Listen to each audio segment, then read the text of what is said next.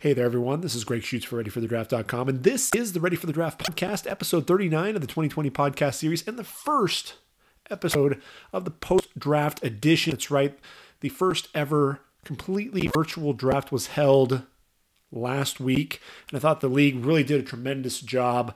Uh, went off without a hitch, no technical issues. Really got to see know, players and their families at home. Got to see the front office executives, their setups uh, the GMs, the head coaches, and Roger Goodell from his his basement, and really got to see him in his easy chair by the end of day one. Uh, really thought it was well done, well put together. Joe Burrow away to take you know, Thursday through Saturday. Uh, I thought it was really a tremendous job. Over 250 players heard their names called, and we're going to look at each team's draft board. That's right. We're going to take a look at all three teams, take a look at every single pick. We're also going to look at some of the guys that were the, the biggest draft snubs in that undrafted free agent pool. And then finally, to top things off, before we go ahead and call it a season, we'll take a look at 2021, kind of do a, a very early look at the 2021 draft. And really, when you think about last year and when we did our, our 2020 look ahead, we talked about Justin Herbert. You know, we talked about potentially Tua Tagovailoa um, if he were to come out. Joe Burrow was nowhere to be found. You know, Joe Burrow was essentially a, a guy that was looked at as no more than maybe a sixth or seventh round selection coming out of LSU after his junior season. And even Joe Burrow admits, look, I wasn't a wasn't a very good quarterback back then. And uh, Joe Brady coming in, he and Steve Ensminger really working with with Joe Brady. Uh, I'm sorry, with Joe Burrow, and you, you see what happened with that that Heisman Trophy winning season. And now he's the number one overall pick. So you never know what's going to happen uh, between now and the draft next year. So we're going to go ahead and jump in and we'll take a look at uh, some of the players to start to get to know because that's really what we do uh, with with readyforthedraft.com and the Ready for the Draft podcast is we want to get you ready for the NFL draft as quickly as possible. Start hearing those names, guys that you really need to be looking out for uh, as we get closer and closer to the draft. So we're not done with the 2020 draft though. So what I want to do is like I said, break down every single team, take a look at their their draft picks, um, take a look at my draft board as well, and really what I saw happening there for each of the teams. And uh, we'll go ahead and get things started. Let's start with Arizona and the Cardinals. Steve Keim, Cliff Kingsbury obviously took Kyler Murray a season ago uh, with the number one overall pick. Three straight seasons with 50 plus sacks given up. I was expecting Arizona to take a tackle first and foremost. And you know, you have DJ Humphries on this team as the left tackle. And so I thought perfect, you know, perfect way to get a, a right tackle there. Uh, you know, especially with Andrew Thomas sitting there uh, coming off the board to the Giants at number four overall. I thought this was a perfect spot for Jedrick Wills. You know, I think Jedrick Wills has the athleticism to play left tackle, but frankly, this was a guy who was an All American right tackle at Alabama. So it, it had the makings of you know a perfect fit, match made in heaven. Really sitting there at number eight, but I wasn't anticipating Isaiah Simmons being on the board, being available at number eight. Now, real quick, what I wanted to kind of take a look at is Arizona's situation now on defense. That linebacking core, you have Chandler Jones rushing the pass. You also have Devon Kennard that they brought in from the Lions. Interior, uh, you know, the inside linebackers, you have Jordan Hicks, you have Haason Reddick, and then you bring in De'Vondre Campbell on a one year deal from Atlanta. The athleticism is off the charts with this group. And then you add Isaiah Simmons to that mix you know, that, that's really where does he fit in all of that? You know, you brought in, you know, like I said, Kennard, he's a pass rusher. Chandler Jones, double digit sack guy as well. Uh, you know, Campbell, Hicks, Haason Reddick. You know, it, it's one of those things. It's kind of a peculiar your pick, you know, to some degree. But then you look at the secondary, and you're like, okay, you know, you've got Budda Baker playing the free safety position. Jalen Thompson right now is your strong safety. So what does that look like? You know, could Isaiah Simmons and Devon Kennard, be, you know, could they both be on the field at the same time? Could we potentially see Isaiah Simmons rotate uh, to an inside backer position, you know, for for portions of the game? You know, at some point you're going to want to have Chandler Jones and Devon Kennard on the field at the same time, rushing the quarterback. I think when that happens, though, you want to have Isaiah Simmons. He can kind of be that at safety, uh, you know, on the back end of that defense. Um, so at least it gives you a lot of options, you know, things to really play with there on the defensive side of the football. And I think that's something that Vance Joseph is really going to take advantage of is a lot of that talent and that speed there on the defense. So Isaiah Simmons going there, number eight overall, 6'4", 238 pounds. Um, and really after that, Arizona didn't have a second round pick. So in round number three, you know, I, I wasn't expecting there to be a, a, ton of tackles on the board that uh, would be worthy of, of Arizona drafting them to ultimately start at right tackle. Yes, they brought in Marcus Gilbert. He's 32 years of age, battled some injuries, only signed to a one year deal, though. So he's clearly not the long term answer. Josh Jones falls into their laps there at, with the eighth pick in the third round. You know, 6'5", 319 out of out of Houston. Started over 40 games for the Cougars um, in over 1,200 uh, pass snaps. I believe it was only 18 pressures, uh, according to Pro Football Focus. You know, this guy is he's athletic. I think he moves pretty well. I think you know he he got by on his athleticism more so than technique. So he does need probably a year of seasoning and, and getting to play um, behind Marcus Gilbert, the veteran. I think he'll be able to learn quite a bit in that uh, you know O-line room, and uh, a guy who I think could develop into a pretty darn good right tackle there at the next level. So moving on to uh, round number four, you've got Leki Fotu, the, the defensive tackle out of Utah, and this was kind of a peculiar pick for me uh, because they just brought in Jordan uh, Phillips to man the nose tackle position, and, and really when I was looking at Arizona and where I thought they would go, I was looking at running back and corner. And the reason being is running back, you look at Kenyan Drake, you look at Chase Edmonds. I was thinking they would take A.J. Dillon in uh, in round number three. Ultimately, A.J. Dillon was taken in round two, so that didn't end up happening. Uh, he wouldn't be available anyway, and really they waited until round number seven. Still got a running back that can make an impact for them. And then at the cornerback position, I guess they're they're standing pat with Patrick Peterson, Byron Murphy, Robert Alford, Jalen Davis. Patrick Peterson's in the last year of his deal. And, uh, you know, I, I, guess what they could have done at number eight was potentially look at CJ Henderson. Um, but I think they're, they must be satisfied with that corner position because they didn't address the position really at all in, in the draft. I thought they could have gotten a, um, a, another piece there, potentially move Byron Murphy to, uh, to the slot and uh, could have brought in another, another corner there in round three. But uh, you know they ended up getting their tackle. Round four, they get Fotu to pair up with Jordan Phillips, so you at least have some depth there at the position. So you've already seen on defense what they've been able to do is, you know, they, they added depth with with the addition of Simmons. Then they get Leki Fotu, additionally adding some depth. And then uh, round number four, 25th overall pick, they they get uh, Rashard Lawrence out of LSU, 6'2, 308. And this is another, you know, they're adding more depth. You know, and, and, I think that's really what the theme was there for Arizona defensively. You know, you have Zach Allen, you have Corey Peters there uh, at the defensive end position, uh, Michael Dogbe and, and, Jonathan Bullard, uh, Trevon, uh, Coley as well. Uh, you know, Rashard Lawrence isn't going to wow you with the athleticism by any means, but a guy who just gets the job done, very intelligent player, um, and, and, a guy who I think is going to be a nice rotational piece there for the Cardinals.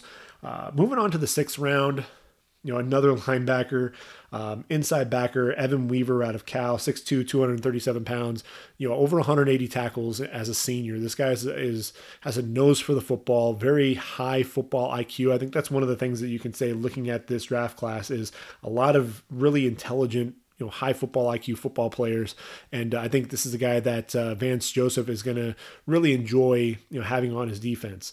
Um, you know, I, I, thought he showed a little bit more athleticism at the combine than people were expecting. Ran in the four sevens.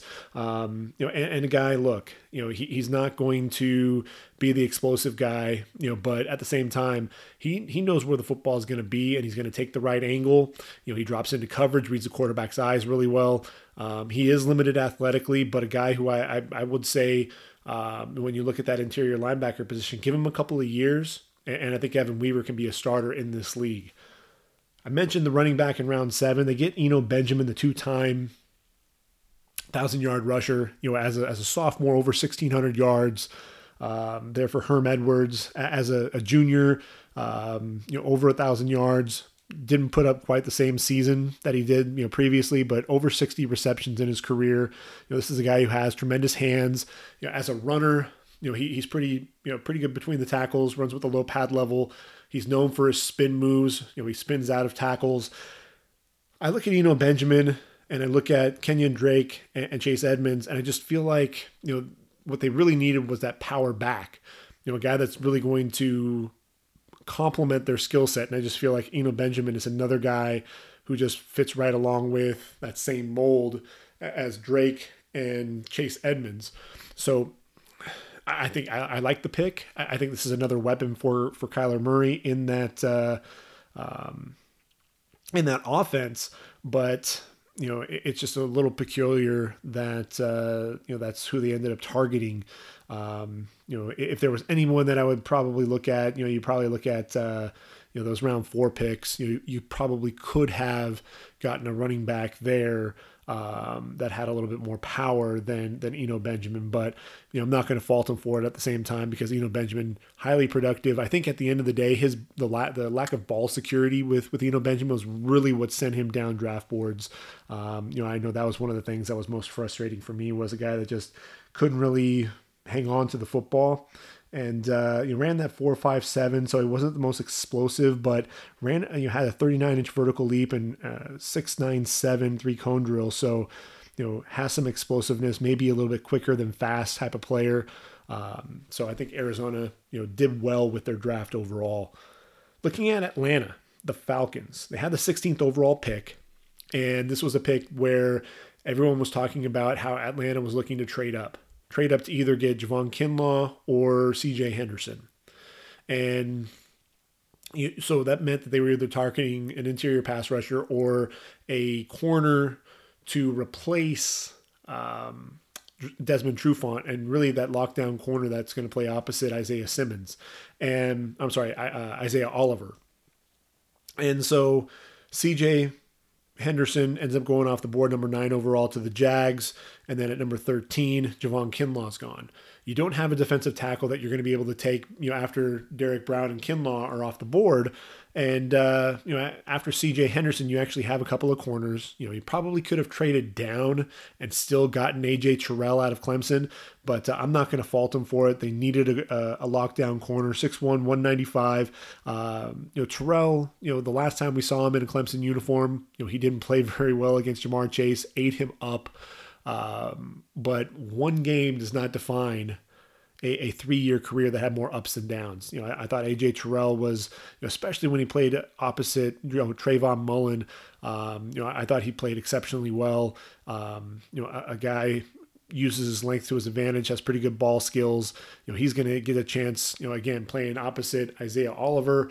Um, really young secondary. You know, you have, um, you know, Kendall Sheffield there in the in that secondary as well and uh, you know Jordan Miller from from Washington, and then Blidi Ray uh, Ray Wilson was actually brought in as the veteran in the group. So you know that's the one thing I think there are still going to be some growing pains there, but uh, you know I think Dimitroff and and Quinn knew they had to target uh, a corner early in the draft. So getting AJ Terrell, you know, you can make some arguments. Some people, you know, thought Noah Igbinoghene. Some people thought Trevon Diggs, you know, Jeff Gladney, a lot of different names thrown out there.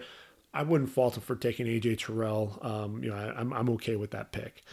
Uh, moving on to round number two, uh, you know, the Marlon Davidson out of Auburn, 6'3", 303. He was playing in the 270s and he bulked up at the combine, still ran like a 507 40. Um, you know, a guy who you know, can put pressure on the quarterback. I thought he was a little inconsistent at times, especially when he played with a higher pad level. And what's interesting about this pick is he's probably going to be a defensive tackle. So I think what that means is you bring in Dante Fowler, who had a career year, 11 and a half sacks, uh, with the Rams, you know, a, a, season ago, and what he had going for him was an interior pass rush led by obviously, you know, the man, big number 99, Aaron Donald. So you have to duplicate that here in, in Atlanta. And, you have Grady Jarrett, a guy who can, you know, put pressure on the corner uh, on the quarterback from the interior, but they don't really have anybody else on the interior of that defensive line. So bringing in Marlon Davidson, as a defense, you know, he's, he's clearly going to be a defensive tackle playing at 300 pounds. You're anticipating that this is going to be a guy that can put pressure on the quarterback from within. He did kick inside at times on um, passing situations and would rush, you know, at, you know as an interior pass rusher. Um, played a you know a five technique predominantly in a 34 defense. Um, you know, there were times where you know you'd have a four man front with uh, Big Cat Bryant. Um, or Nick Coe when he entered the game. So when you had that four man front, you know he would he would either play end or or inside a tackle, and uh, you know someone who I think can put pressure on the quarterback a little bit. So um, I had him coming off the board in round two, so uh, decent value there. I had Matt Hennessy going to Atlanta for quite a while. I ultimately moved him up in the draft. I was actually expecting him to come off the board earlier. Um, but to get him in the third round, 6'4, 307 center out of Temple, does play with a little bit of a you know, high pad level at times, doesn't generate a ton of movement in the running game. But this is a guy who's going to protect Matt, Matt Ryan. You know, he's, he's very athletic, excellent agility laterally.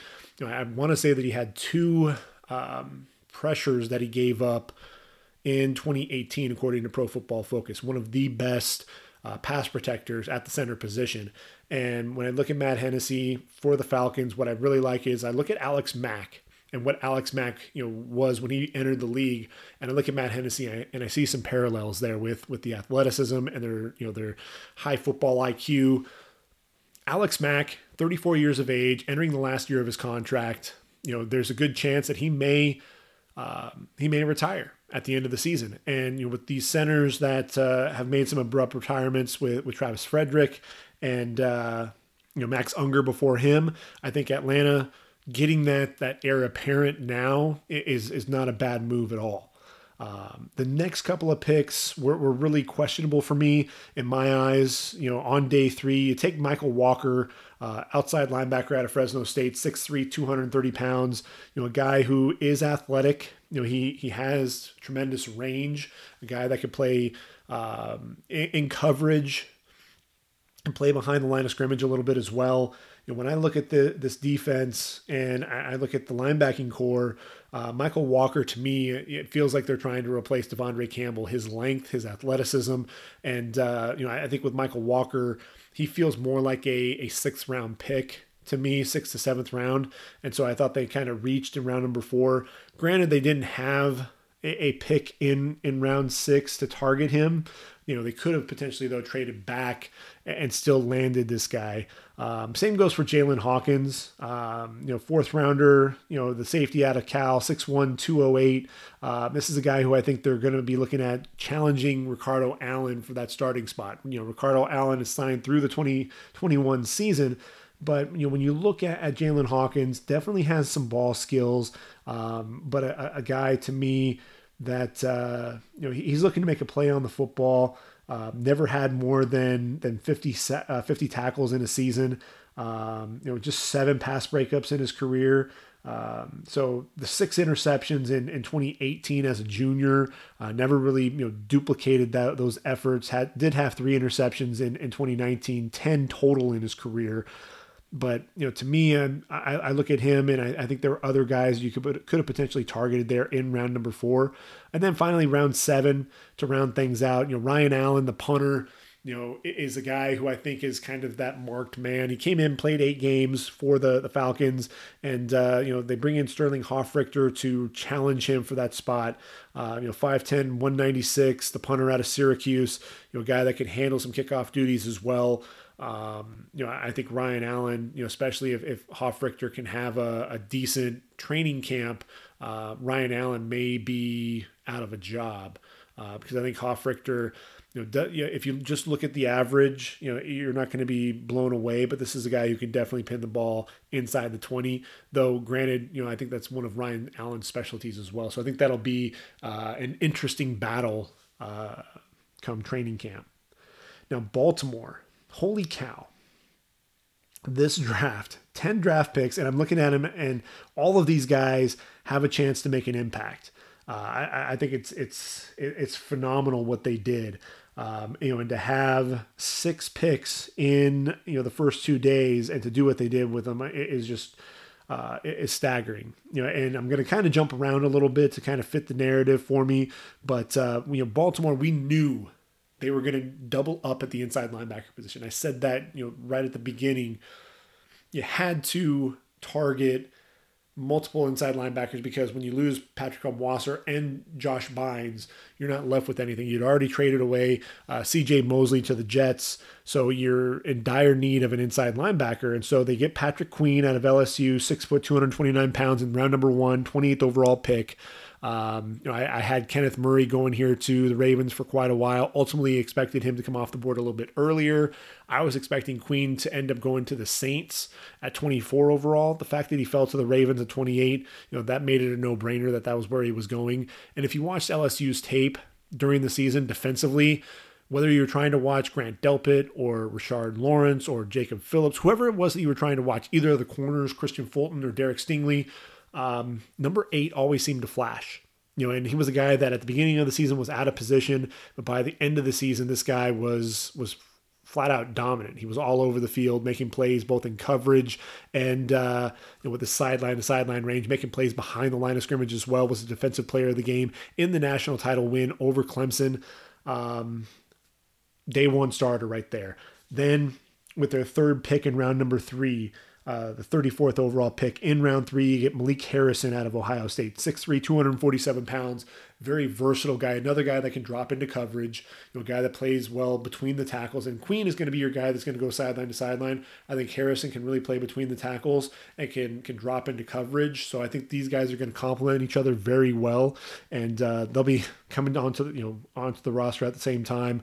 Um, so you may have some growing pains there at the inside backer position, but two guys who I, I think are very intelligent players and uh, to see Queen's development from beginning of the year to year end and Malik Harrison, the veteran there for the Buckeyes, um, you know, I, I think it was really a nice, um, nice moves there in uh, the first two days of the draft.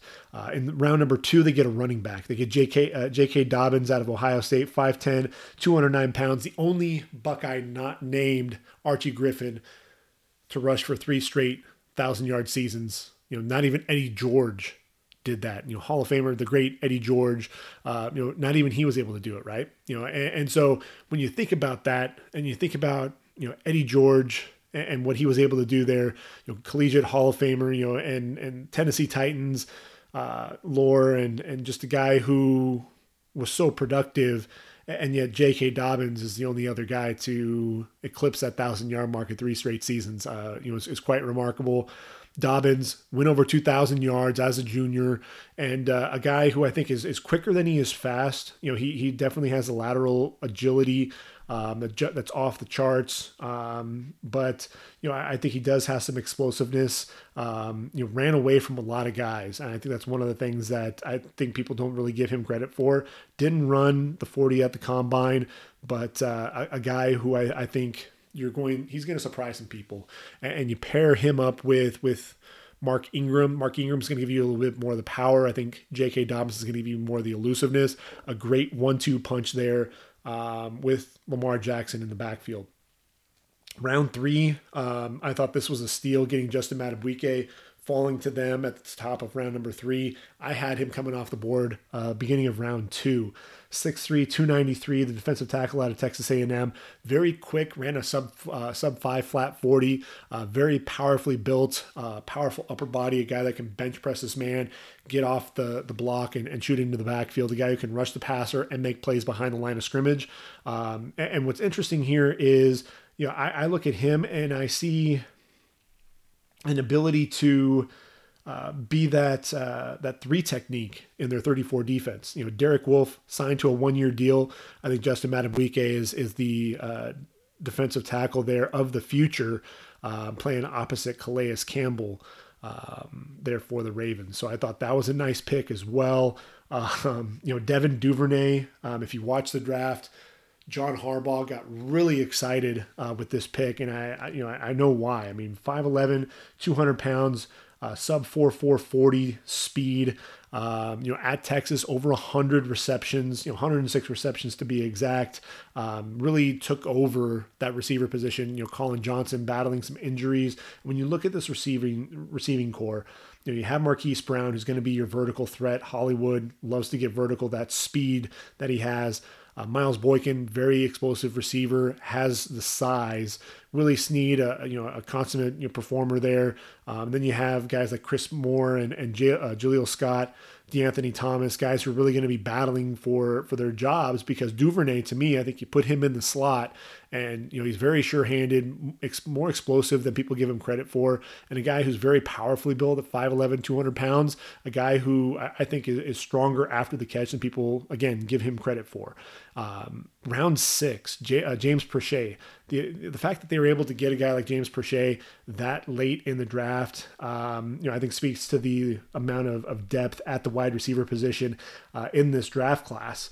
James Proche is, you know, he's like a ballerina out there. I mean, you know, really, you know, the the ability to contort his body to make the acrobatic catches, it's absolutely ridiculous.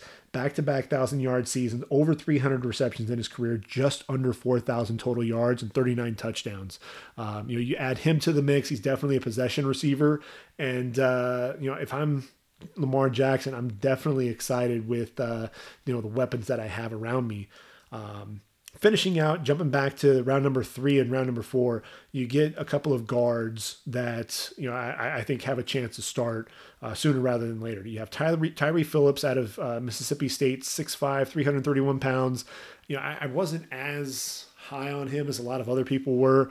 Um, I, I, thought that he was a guy that uh, you know lacks some athleticism but uh, definitely is a guy that's going to generate some um, some power, and you know I think playing that guard position makes a ton of sense. And then Ben Bredeson in round number four, 6'5", 315 out of Michigan, over 40 starts in his career um, at the left guard uh, position, playing there next to Jon Runyan. I thought the two of them worked really well together. A guy that can climb to the second level, not known for his athleticism, but uh, you know sustains his blocks, keeps a low pad level, excellent hands.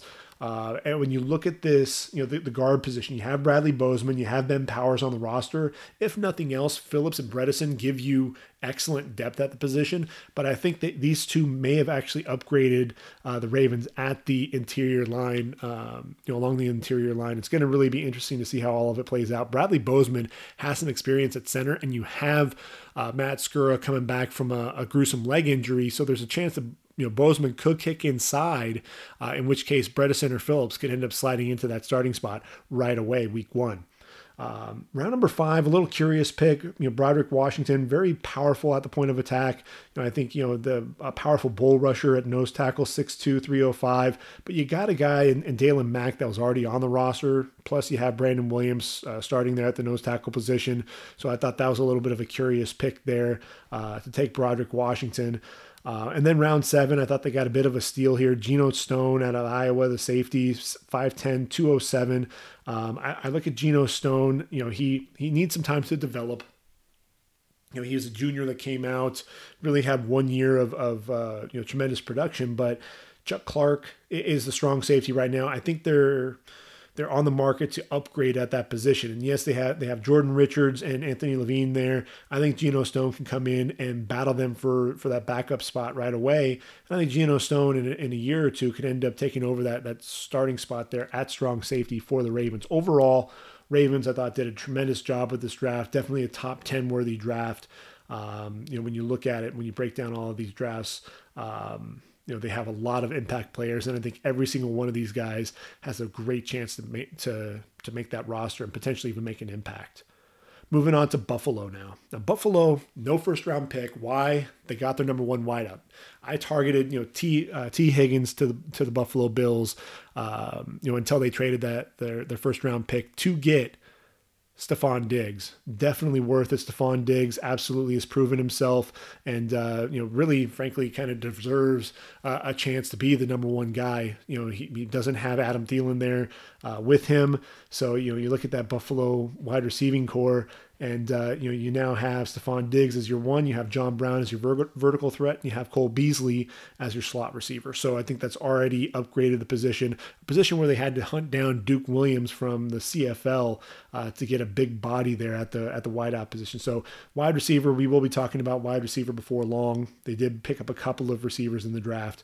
You know, when I'm looking at at round two, uh, number 22 overall in the second round, AJ Epenesa you know, had a chance to be a first round pick some hyped him as a, as a top 10 pick.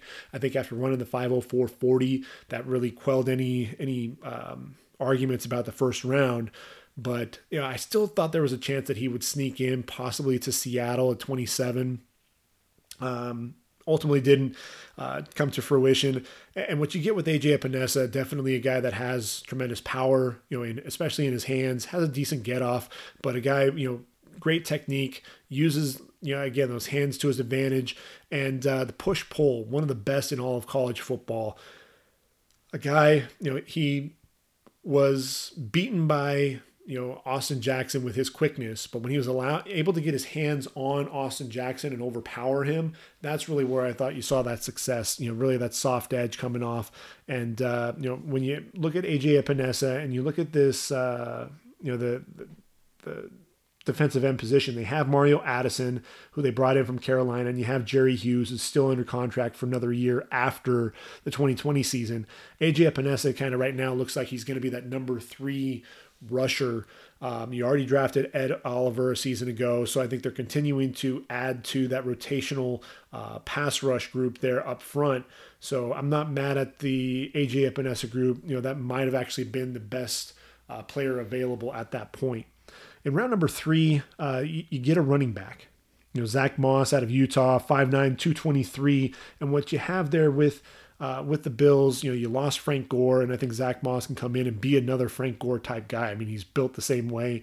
Uh, Devin Singletary, definitely very elusive, a guy that has the lateral agility. You already have TJ Yeldon on the roster as well, but Zach Moss runs with a low pad level, runs over guys at times. Um, pretty physical running back, has excellent hands. The biggest thing with Zach Moss is can he stay healthy? You know, uh, that, that's going to be the biggest question mark. That and, you know, that 465 40, he's not going to be a burner. Um, definitely a guy who's going to be quicker than he is fast. I think he has some, you know, some of the lateral cuts that you saw him make, uh, making some guys miss in the hole. And then the, the powerful leg drive, that lower body strength. Um, if he can stay healthy, I think he'd be a nice complement there for Devin Singletary. Now I mentioned the receivers. You know they got one in round four and round one in round six. They got bigger receivers. You know you had John Brown and you have uh, you know Cole Beasley on the roster, but they didn't really have much size. You know, you had to bring in Duke Williams, like I said, to get some of that size. And I'm looking at Gabriel Davis out of UCF, 6'2, 216 pounds, uh, big physical wideout, a guy that can get vertical, can get over the top. Uh, and then Isaiah Hodgins, more of a possession guy, 6'4, 210, uh, runs in the four sixes uh, there at Oregon, but you know went over a thousand yards receiving for the Beavers. And uh, look, Isaiah uh, Hodgins, very reliable hands. I think he's going to be a possession receiver, and I think he's going to be one of those guys that could potentially be.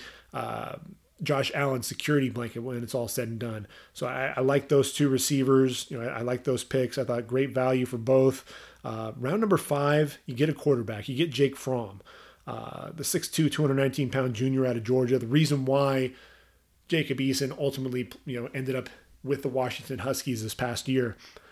Jake Fromm, you know, interesting case. You know, a guy who is definitely um, intelligent, the football IQ. You see him make all the you know the, the pre snap reads, understands where to go with the football, uh, makes quick decisions but you know not athletically gifted. You know, he doesn't have the big arm that some of these other quarterbacks have. But uh, you know, in that fifth, sixth round range, remember Tom Brady was a sixth round pick. I'm not comparing Jake Fromm to Tom Brady, but you know, in terms of how they go about the game, how they process things, um, you know, I think that's really where you see some of those similarities. And uh, you know, with Jake Fromm, you know, he's going there. You already have Josh Allen as your number one, but look, Josh Allen is a mobile quarterback, a guy that likes to get outside and run. And a lot of those quarterbacks, what ends up happening is they do end up going down to injury. And uh, you know, just ask Philly what happened with Carson Wentz when they went down. If they didn't have Nick Foles, where would they be? You look at New Orleans, Drew Brees, out of action. You have Teddy Bridgewater that you're able to bring in. They go five and zero. Oh. Could they have gone five and zero oh without Teddy Bridgewater? You have to have a, a solid backup. So getting Jake Fromm in round number five makes a ton of sense. Uh, round six, you get Tyler Bass, the, the best kicker, I think, in the draft out of Georgia Southern. Um, what's interesting, though, is you have Stephen Hauschka on the roster. Um, you know, I, I, think Hauschka is 34 years of age. I think if nothing else, you bring Bass in and challenge him. Um, you know, but I, I, I think it, it's going to be one of those to where it's still Hauschka's job to lose. Uh, and then finally, in round number seven, here's a pick that I really like: Dane Jackson out of Pittsburgh, six foot, 187, and uh, you know a guy who has tremendous ball skills. Um, you know, didn't put up you know an overly fast 40 time, ran a 4.57. Um, you know, and, and, a guy who I think you know lacks some of that vertical speed, but at the same time he has the ball skills. 39 pass breakups in his career, uh, has four forced fumbles as well has a nose for the football. You know, he even you know returned one of his four uh, interceptions for a touchdown. So this guy just is a playmaker. And when you look at that secondary, you know you have Josh Norman. He's signed to a I believe a one year deal. You have Tre'Davious White, who's going to be your star. Uh, there at the left cornerback position. Uh, Taron Johnson's nickel right now. Uh, Levi Wallace, EJ Gaines, you know, only under contract through 20, uh, the 2020 season, Dane Jackson has a chance to be the number three corner right away and could potentially end up being a starter whenever Josh Norman ultimately um, either hangs it up or moves on from Buffalo. Um, so, all in all, I, I, like some of the picks that Buffalo made. Um, I think with some of them, you know, they drafted based on need. At least with AJ Epenesa, I think they were actually you know targeting the best player available. Moving on to Carolina. So Carolina really screwed my draft up. Um, I was trying to predict what Matt Rhule was going to do, and uh, I was expecting them to replace. Well, I, you can't really replace Luke Kuechly, um, but you know the production, you know, 137 tackles that he averaged, and uh, you know all the interceptions and the sacks, and just the play playmaking ability and getting a leader there in the middle of that defense. But when you think about Matt Rhule and, and Phil Snow and what did they do at Baylor? They had a, an incredible offensive, you know, or defensive front. You know, you had uh, you know James Lynch, Bravvion Roy, and, and, James Lockhart. And if you went to you know Temp, uh, Temple before that, what did they have? They had a really physical front, and that's really what Matt Rhule is looking to do there at Carolina. So it makes sense that they bring in Derrick Brown, the big 6'5", 325 pounder out of Auburn with the number seven overall pick. This guy's going to be a day one starter, an impact starter um, right away for Carolina. Uh, makes perfect sense. You know you're going to be getting a, a 34 defense there for from from Phil Snow. Um, so Derrick Brown going to be that nose tackle, very physical at the point of attack, powerful hands, a guy that can collapse a pocket from within. Um, also has the quickness to get quick penetration and disrupt plays. Round two, though, this is the next pick that I think is really interesting. You already have Kawann Short, but then you're going to pair Yetur Gross-Matos with him. And, you know, you brought in Stephen Weatherly from, from Minnesota, but I think he's going to be the role player. I think Yetur Gross-Matos with that length, a guy who you know makes a living in opposing backfields as a sophomore, had 20 uh, tackles for loss, 82 and a, and a, quarter inch wingspan on this kid as well. Uh, tremendous athlete and uh, you put him and, and Derrick Brown, you're already seeing a formidable front. Then you add in Brian Burns with the speed coming off the edge, and you really see now what Matt Rhule is trying to do there in Carolina. Get some of that toughness, bring that back to the defense. What does he do in round number two with the, the 32nd overall pick? He, just, he brings in Jeremy Chinn, the, the safety out of Southern Illinois, 6'3", 221 pounds. Uh, another kid who, you know, it's tremendous. You know, the, the latest safety that comes from a uh, an FCS school, and the thing that I really like about Jeremy Chinn, um, you know, are you know. He, he can pretty much do a little bit of everything. Has tremendous range, over 240 tackles in his career, 31 pass breakups, 13 interceptions. A guy who, you know, averaged at least three interceptions in each of his four seasons there at Southern Illinois. Uh, six forced fumbles as well. This guy, another playmaker, big physical dude, and uh, you know you play him at the strong safety, Tre Boston at the free safety, and you're really you're set there at the safety position. Um, so again, you, you, just you see what he's doing. And uh, Matt Rhule, after the draft, actually told NFL Network and, and ESPN, he said, "Look, we address the offense in free agency. You know, we brought in Robbie Anderson at receiver, Russell Okung, you traded for him at the left tackle position, and you bring in Teddy Bridgewater at the quarterback position, and you know Cam Newton moved on, Christian McCaffrey getting signed as well. So you know Carolina, a lot of different you know moving parts in play there, and uh, defense was really what they focused on. And what's crazy is is every single one of those picks was used on the defensive side of the football.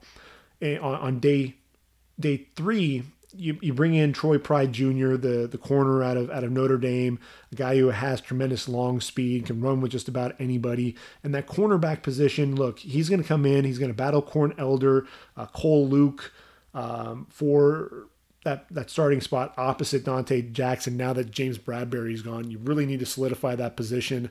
Um, you know, they they also sign um, also drafted Stantley uh, Thomas Oliver III, um, another player with tremendous length. He was their seventh round pick, six foot 192 out of Florida International. So you, you get bring in two corners. You also bring in two safeties. So he's really addressing that that secondary. And what do they do in round five? But they bring in Kenny Robinson, uh, the 6'2", 198 pound safety out of West Virginia. Had five interceptions in his career uh, with the Mountaineers um, decides after leaving West Virginia, rather than transfer to another school, he's going to go ahead and train for the draft. Well, the XFL comes around, comes knocking, and he ends up playing with the St. Louis Battlehawks. What does he do? He has two interceptions in five games, tremendous ball skills. I think he's you know proven that uh, you know he's not a going to be a distraction. You know, was a model citizen there with the XFL. Comes in in round number five, and a guy who I think would be that third safety. You know, I think he can even play a little bit of corner in in a pinch as well. You've got a playmaker, proven himself. You know, in the professional ranks. Obviously, the NFL is to jump up and play from the XFL, but you know, I really like the value there in round number five. And then round six, Matt Rhule gets his his Baylor guy. I was expecting it to be James Lynch but ultimately instead they, they go with Bravvion Roy, um, the aforementioned Bravvion Roy out of uh, you know 6'1", 330 pounds, the nose tackle. This is a guy who I think um, can hold the point of attack, but he's really known for his explosiveness. You know, very very quick first step off the ball, has a really nice swim move as well. Um, you know, there was a kind of a NASCAR type package where you know Phil Snow had all of his interior linemen, really the entire defensive front. They were all um, in a two point stance. They're all standing up. And Bravvion Roy, look, he and, and, and James Lynch and James Lockhart, they wreaked havoc in Big 12 backfields. You know, and, and you know, I can guarantee you, Jalen Hurts did not want to see these guys multiple times uh, during the season um, because you know these guys got after it. And Bravvion Roy, to me, um, I, I, thought he has had the talent to be drafted much higher than that. You put him in there as a rotational guy with Derrick Brown. If Phil Snow decides to, to run a four man front for any reason, it would really be interesting to see you know Derrick Brown and Bravvion Roy playing side by side. I really like what Carolina did. They didn't really address anything on the offensive side of the football, but you can see what his focus is is really to rebuild that team. He wants to get that toughness on the defensive side of the ball, and I thought he absolutely did that. The Bears, no first round pick, traded that in uh, the, the trade for Khalil Mack, but they have two second round picks, and the first one they used on Cole Kmet.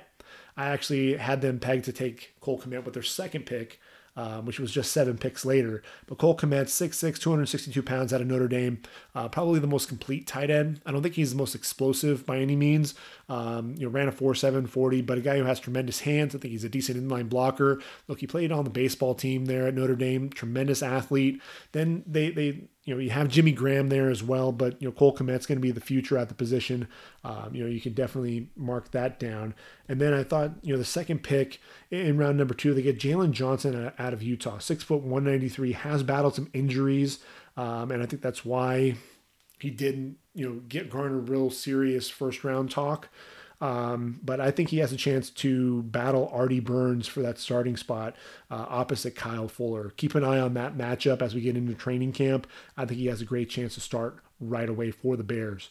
Uh, now, they didn't have any other picks until round number five. Had a couple of picks there.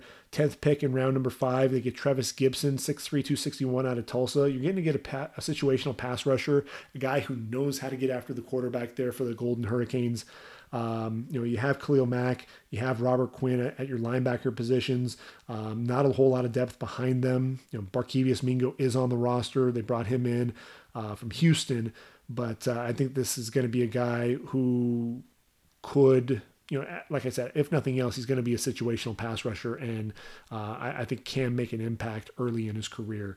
Um, then they, they look to the cornerback position again. They double up at the position. They get Kindle Vildor out of Georgia Southern, 5'10, 191 pounds, excellent ball skills. Uh, a guy who's one of the stronger uh, corners, and really just secondary you know players. You know, period. Um, you know, 23 reps at 225 in, in, the bench press, ran in the four fours. Um, tremendous athlete. I think great value in, the, the fifth round. And, and I look at the corner position. You have Kyle Fuller, like I mentioned. You have you know Burns and, and Jaylon Johnson. This is a guy who I think could potentially target for the, the slot, you know, or be a be a nickel. And I think you know a guy who. Um, has tremendous upside, very athletic. I really like that pick. The last three picks were a little questionable for me round five, Darnell Mooney out of Marshall, 5'10, 176. I actually had the bear, you know, targeted the Bears to go after a bigger receiver, uh, big physical, like like you know Chase Claypool. Uh, when I look at their receiving corps right now, they have Allen Robinson as their number one. You have Cordero Patterson, you know, no more as a returner than as a receiver. Anthony Miller has battled some injuries. He's more of your possession guy, not overly quick, overly fast. Javon Wims is a bigger guy, but not overly explosive. So you get Darnell Mooney, a guy that runs sub four, you know, sub four, uh, sub four four, uh, there for the the Tulane Green Wave, and uh, a guy who I think can make some plays. You know, can, uh, probably a guy that you'll line up in the slot. Um, but I thought there were some other receivers out on the board that that you could have gone with. Um, moving on to round seven, you know, I think the Bears, you know, they they have their offensive line that they needed to target. Um, you know, Rashaad Coward there at the right guard position. They brought in Germain Ifedi to kind of target that area. Um, you know, you have James T- uh, Daniels at left guard. So at least, you know, in terms of getting some depth, I, I kind of like the Lachavious Simmons pick there with the 13th pick in, in round number seven, 6'5", 304 out of Tennessee State. Um, but a pick, you know, before that, they, they, they took Arlington Hambright out of Colorado, 6'4", 307. Uh, the tackle was not invited to the combine um, and, and, a guy who, you know, was just, you know, if I look at my notes, I really noted that he was athletic, but he was just kind of a guy, you know, to me. I, I didn't see him as, um, you know, someone who would ultimately end up making a roster. So it was a little bit of a curious pick uh, for me, a guy that possibly could end up kicking inside to guard. Um, you know, but I, I think they could have addressed that tackle position much sooner. I think you know Charles Leno, Bobby Massey. You know you, you need to potentially get another tackle on that roster, and I, I don't think that uh, the Bears really did that. Uh, Bengals. I love what the Bengals did with their draft. Obviously, you get Joe Burrow with the number one overall pick. That makes a whole lot of sense. Obviously, you know Zac Taylor gets his guy. If I'm Andy Dalton, I'm looking at uh, you know potentially moving on to another uh, NFL franchise you know, my days probably are numbered there in Cincy. Um, at the top of round two, how in the world was Tee Higgins still sitting there? You know, they get a big receiver, 6'4, 216 pounds, a vertical threat. Um, you know, I think it was, I want to say it was 23 deep balls. He caught 15 of those for 565 yards, according to Pro Football Focus. Definitely a guy who can be a weapon down the football field. Um, you know, a, a guy who, if you put on the ACC championship game against Virginia, you know, he showed why he can be a dominant force down the football field. And, and guess who Joe Burrow worked out with prior to the you know to the NFL draft? He worked out with Tee Higgins, so there's already some chemistry there. You've got AJ Green coming back, who was the franchise player. Um, you have or use the franchise tag on him. You have Tyler Boyd, thousand yard receiver. You have John Ross and his speed. Adding Tee Higgins to the mix, you know, this is a guy that ultimately, if AJ Green can't return to his former self, Tee Higgins can ultimately step into that role two linebackers in rounds three and four, two of my favorite guys in this entire draft, and they're on the same team. Um, so I, I, couldn't be more excited for, for these two picks. Logan Wilson, 6'2, 241 out of Wyoming, over 400 tackles, a guy who has sideline to sideline range, can drop into coverage, can also rush the quarterback, make plays behind the line of scrimmage, does a little bit of everything. Best linebacker nobody's talked about. Um, you know, and then in, in, round four, at the top of uh, you know the, the third day of the draft, you get Akeem Davis Gaither, the 6'2, 224 pound outside linebacker out of Appalachian State. Dude, know, a, a, guy who has tremendous range, you know, a guy that can drop into coverage, um, you know, sideline to sideline type player. You know, you've got some athletes at that linebacker position now. Um, and, really, you know, when you talk about that linebacker position, Jordan Evans there, Germaine Pratt. Germaine Pratt's another one of those uh, new age linebackers. You have Josh Bynes on the roster as well. So it's really going to be interesting to see what they're going to do. You know, they have a ton of linebackers. So really, what uh, what's the plan? You know, are they going to be are we going to be seeing a hybrid defense there where they're going to run some some three man fronts? you know that's something to really keep, kind of keep an eye on. You know, what are they really going to do there? They brought in uh, you know DJ Reader to really be a that nose tackle.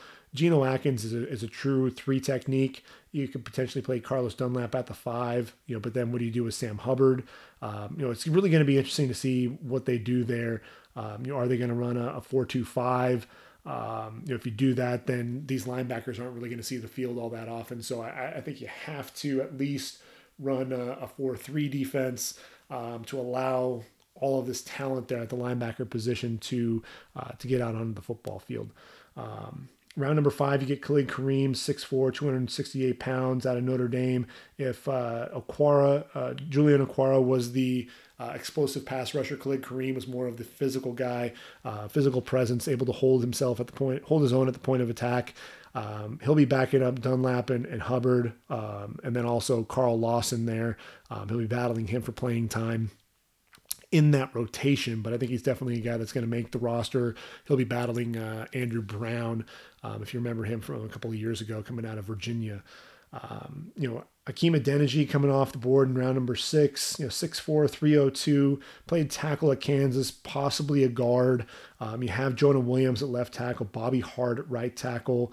Um, you know, Adeniji could potentially fill in as a, as a backup to Michael Jordan, Xavier Su'a-Filo on the interior of that line. Uh, you know, really what's happening with with Billy Price. Is he going to be a starter? Is he not? He's really fallen out of favor there. So there's a chance that Hakeem Adeniji, um, you know, could potentially be a guard, could be a tackle. That versatility gives him a lot of options there up front. And then round number seven, Marcus Bailey out of Purdue. I think the injuries really, you know, hurt his draft stock quite a bit. Only played in two se- uh, two games uh, for the the Boilermakers as a senior, but as a junior, he was the heart and soul of that defense. Um, you know, for for Jeff Brohm and company, and a guy that I thought made plays all over the field. You know, I, I, I thought he was instinctive. I thought he was shooting gaps. I thought he did really well watching, you know, reading the quarterback's eyes. More of a zone, um, you know, a zone defender than a, a guy that can really match up in man to man. Six foot two thirty five. I think he has a great chance to make a roster. It may not be in Cincinnati with all the different linebackers, um, but I think he ends up making a roster. Keep an eye out for, for New England. I think that may end up being his final landing spot. Cleveland, Jedrick Wills on the board, number 10 overall. You have to put you have to protect Baker Mayfield you know, Baker Mayfield, I think everyone was giving him a hard time about how he regressed in his sophomore season, that sophomore slump. And really what was happening was he had two left, ta- you know, uh, a left tackle and a right tackle. The two tackles just were not getting the job done. You know, they couldn't protect him to save their lives. And he was ultimately running for his own life as a result. And so one of those things, he got, he really got gun shy. Even when there wasn't a rush that was getting to him, uh, Baker Mayfield was looking to get outside the pocket as quickly as possible, make plays outside um, and on the run, and that really got him into trouble. All he needed to do more often than not was step up, either slide subtly to, to avoid the rush, step up in the pocket, really do some of that pocket manipulation that he was known for at OU. He wasn't really able to do that because he was worried about having to avoid a sack. So I look at uh, you know Jack Conklin, as their right tackle. Jedrick Wills had the best pass sets for anyone in college football not named Penei Sewell out of Oregon, who's odds on favorite to be the number one overall pick if the number one pick does not go to a team that needs a quarterback. Um, if there is, then Trevor Lawrence is probably going to be number one overall, just saying. But uh, Jedrick Wills has the talent to be a left tackle, 6'4, 312 pounds. Yes, he is only 6'4, but he has the arm length to, um, to really take care of that position. Um, round number two, they get a safety in Grant Delpit, 6'3, three, uh, 213 pounds out of LSU, a guy that can come in and uh, ultimately start right away. I think this is really going to solidify that safety group. You have Karl Joseph at the strong safety. Grant Delpit can play, play the free. You also have Andrew Sendejo, the veteran, there in that group. Um, that really gives them a strong presence there in the secondary. You, know, you, also have Denzel Ward and Greedy Williams there at the cornerback position, um, which really, you know, they, they brought in Kevin Johnson, the veteran. Uh, as well, you have Terrance Mitchell, um, so I, I, think that secondary has definitely been upgraded. Uh, round two, I'm sorry, round number three, you get Jordan Elliott out of Missouri, 6'4, 302, a guy who is very athletic. I think he's a guy that can ultimately end up teaming with Larry Ogunjobi. Um, you know, Sheldon Richardson still on the roster, but I don't know for how long. I think Jordan Phillips, if, if he, I'm sorry, Jordan Elliott, if he can show that um, he can get after the quarterback, that he can also be stout at the point of attack against the run, um, then Sheldon Richardson may may ultimately be on the way out. Um, Jacob Phillips out of LSU, 6'3, 229 pounds. You know, he was the uh, leading tackler there at LSU. Very athletic, a guy that can play. Um, I think he play inside and outside. So it'll be interesting to see where he ends up uh, there on that roster. You have Sione Takitaki and BJ Goodson at middle linebacker. So he may end up being the Sam backer when it's all said and done. Uh, round number four, moving on to day three, they end up taking Harrison Bryant, 6'5", 243 at a you know at a Florida Atlantic, the John Mackey Award winner, over a thousand yard receiver. This was a curious pick for me. I think you know you could have gone receiver earlier in this draft. You ultimately ended up going with Donovan Peoples Jones, and that was in round six. You know, 6'2", 212, um, and a guy you can't really look at his numbers. Um, you know, the production didn't really match the talent. You know, this was a guy that had that that over, you know, I think what was it, 44 inch vertical leap. Um, runs pretty well, but he had poor quarterback play, and uh, you know, so I think that really you know, I think Donovan Peoples Jones is going to end up being a better pro than he was a, a collegiate player. But you have Jarvis Landry, you have uh, Odell Beckham Jr., you don't have Anthony uh, Antonio Callaway on the roster anymore. You don't have um, Rashard Higgins on the roster anymore.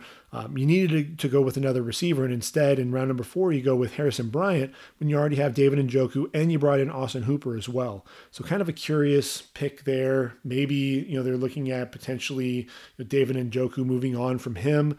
Um, you know, he's battled some injuries, hasn't really lived up to that first round hype to this point. So that might be looking at uh, trying to land a, a second tight end to, to, play ultimately alongside uh, Austin Hooper.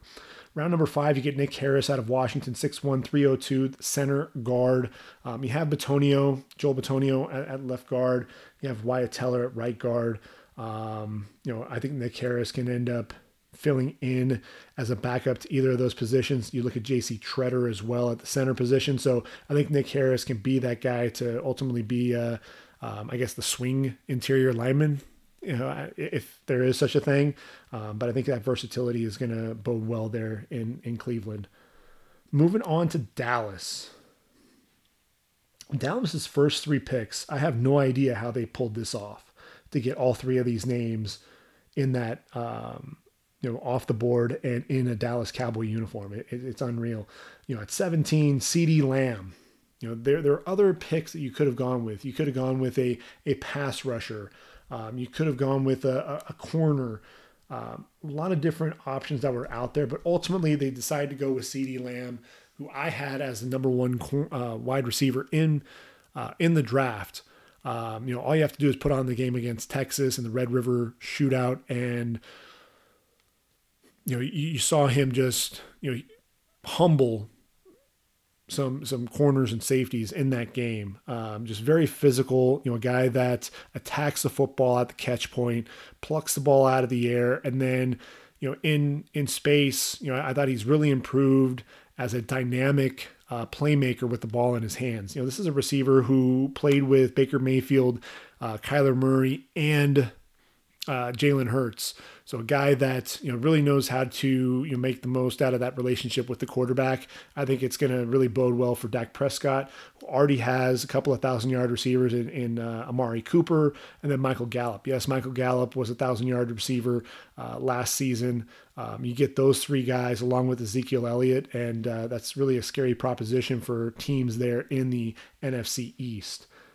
Round number two, Trevon Diggs 6'1, 205 out of Bama, converted wide receiver, has tremendous length. He has some size that he's bringing to this position. You know, you have Chidobe Awuzie, Anthony Brown, um, smaller corners. Um, you have Jourdan Lewis as your nickel as well. Trevon Diggs definitely has tremendous length, a guy that can potentially challenge for a starting spot right away. Um, and then uh, in round three, you get Neville Gallimore, the defensive tackle, 6'2, 304 out of Oklahoma. Um, you know, you have Gerald McCoy and Dontari Poe um, along that interior of the line, but then you bring in Gallimore, you have you know, Trysten Hill uh, from a season ago, Antoine Woods at nose tackle. I think what you're getting with Neville Gallimore is a guy that absolutely is a two gap dude, uh, a guy who has a really quick get off, a guy who um, has a really nice swim move, uh, pretty good rip move as well. Um, very you know athletic, very active, a guy that has a motor that doesn't quit, and a guy who's still learning. Look, he, he played in Canada, didn't really have much of a, a, a playbook uh, to speak of. A guy who I think has you know his best days um, are ahead of him. I think he's just scratching the surface of his potential. Round four, you double down on, on the on the cornerback position. You get a guy like Reggie Robinson out of Tulsa. Look, Tulsa had a couple of nice players there on the defensive side of the football. Uh, what you're getting with Robinson again, you know, 6'1, 205, ran a 4'4, 440, really good ball skills. So I, you know, I really like that pick as well.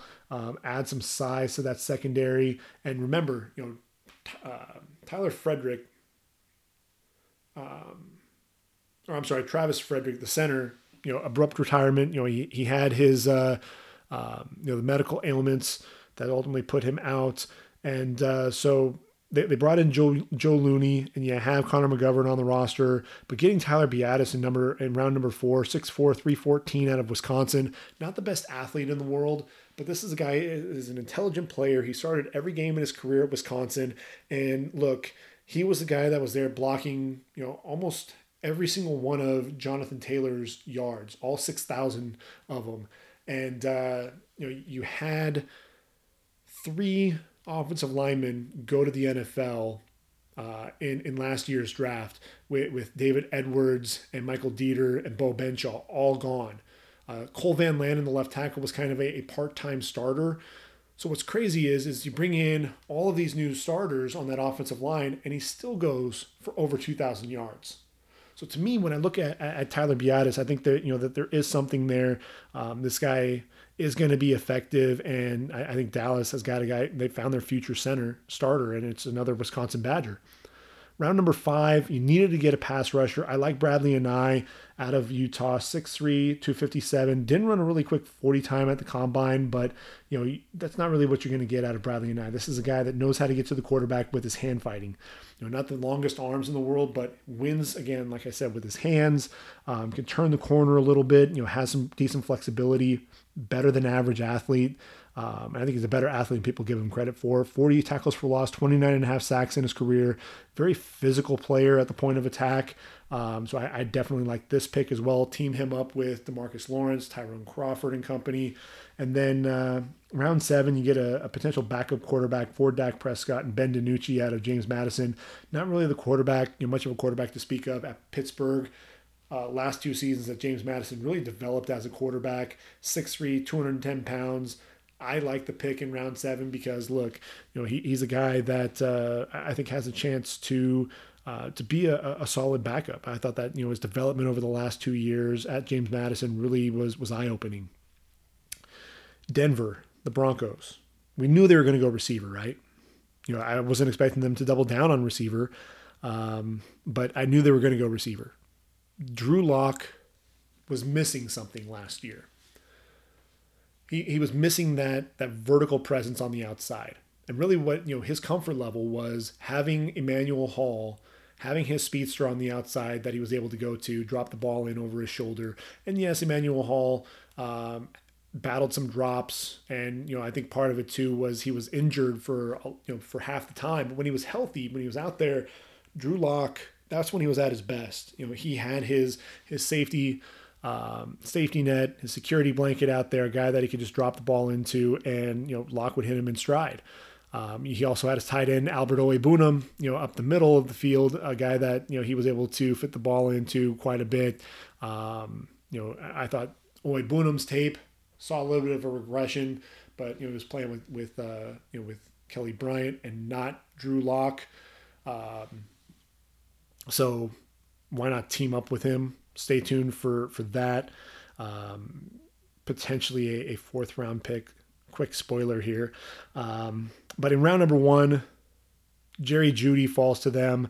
And, and, look, you know, you can say what you want about Jerry Jeudy, 6'1, 193, one of the best route runners I've seen uh, come out of college, you know, come out of college in the 20 years that I've been doing uh, mock drafts.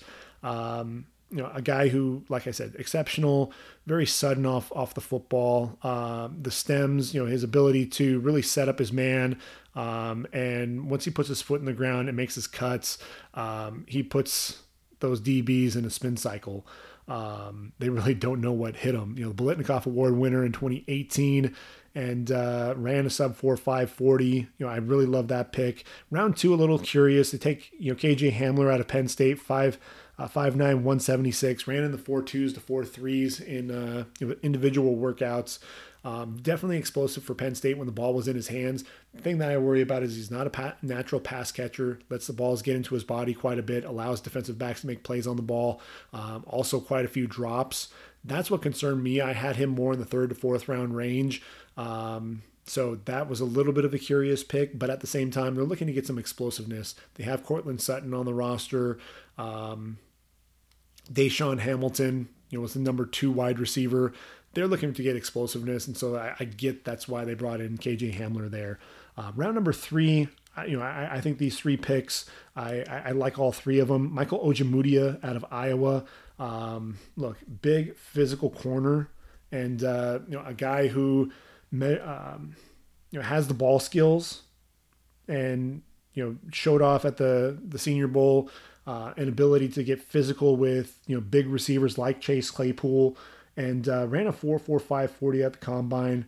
Decent length for the position as well. Um, you know, and, and, for me, I look at Ojemudia, that big physical style. Um, could potentially end up getting him that starting spot opposite AJ Bouye when it's all said and done. Um, you know, Lloyd Cushenberry, the center out of LSU, had a better 2018 season than 2019. But look, 6'3, 312 pounds. I think he'll be a day one starter.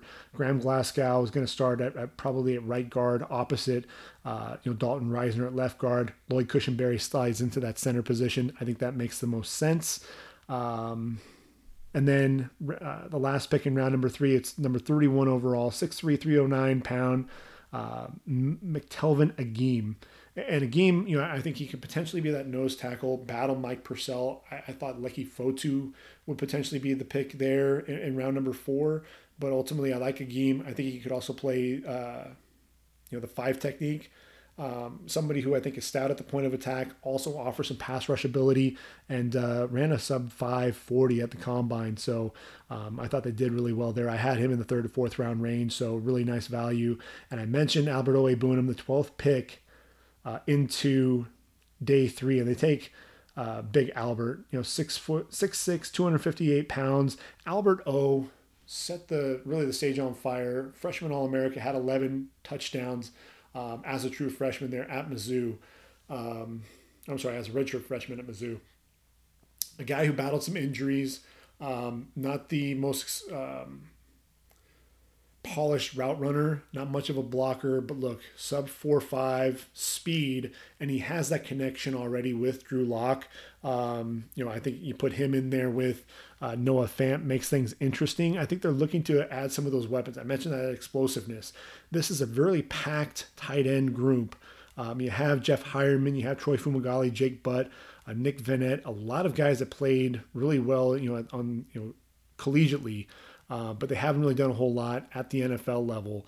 Um, so Albert O really a, a, congested group there at the tight end position. They just brought in Nick Vannett from Pittsburgh, but the ability to get somebody that Drew Lock is familiar with and is so explosive, you know, that'll be a, a player to keep an eye on as we go into training camp and really see what he does in the preseason.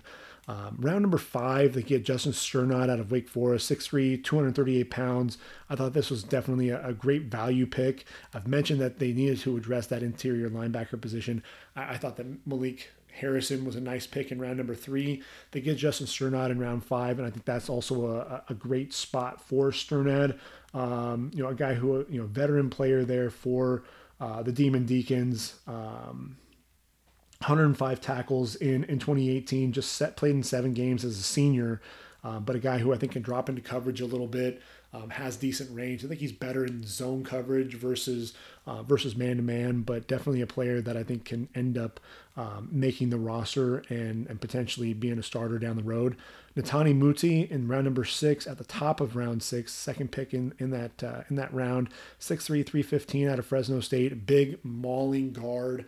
Um, you know, put up uh, 225 44 times at the combine but you know he's had multiple ACL surgeries. I think that's ultimately what ultimately moved him down on the draft board. Um, some people were talking about him as a potential fringe first round player. Fell all the way to round six, and I mentioned Risner, I mentioned Glasgow on that roster. He's going to really be a guy that's potent, you know, could potentially be that uh, that third guard in, in the rotation, but he's going to have to make sure that he stays healthy in order to be able to do that. Uh, round seven, a couple of uh, of rotational players. Tyree Cleveland, 6'2, 209 out of Florida. You know, decent athlete there at the position. And then Derrek Tuszka uh, out of North Dakota State, um, you know, was the, I guess, the second to last. So it wasn't Mr. Relevant, So second to last pick in the draft, 6'4, 251 out of North Dakota State. And this was a guy who, you know, I, I think limited athletically, um, but still had that nonstop motor, a guy that can bend coming off the edge. And uh, you know, I just I wonder if he has enough athleticism to be a an outside linebacker in a three four defense. You know, and I also wonder if he has enough size to be you know playing with his hand in the ground in a forty three defense. So uh, remains to be seen what he can do there. Um, so let's see. Moving on, we've got the Detroit Lions next. Matt Patricia and company. I think you know really time is of the essence for them.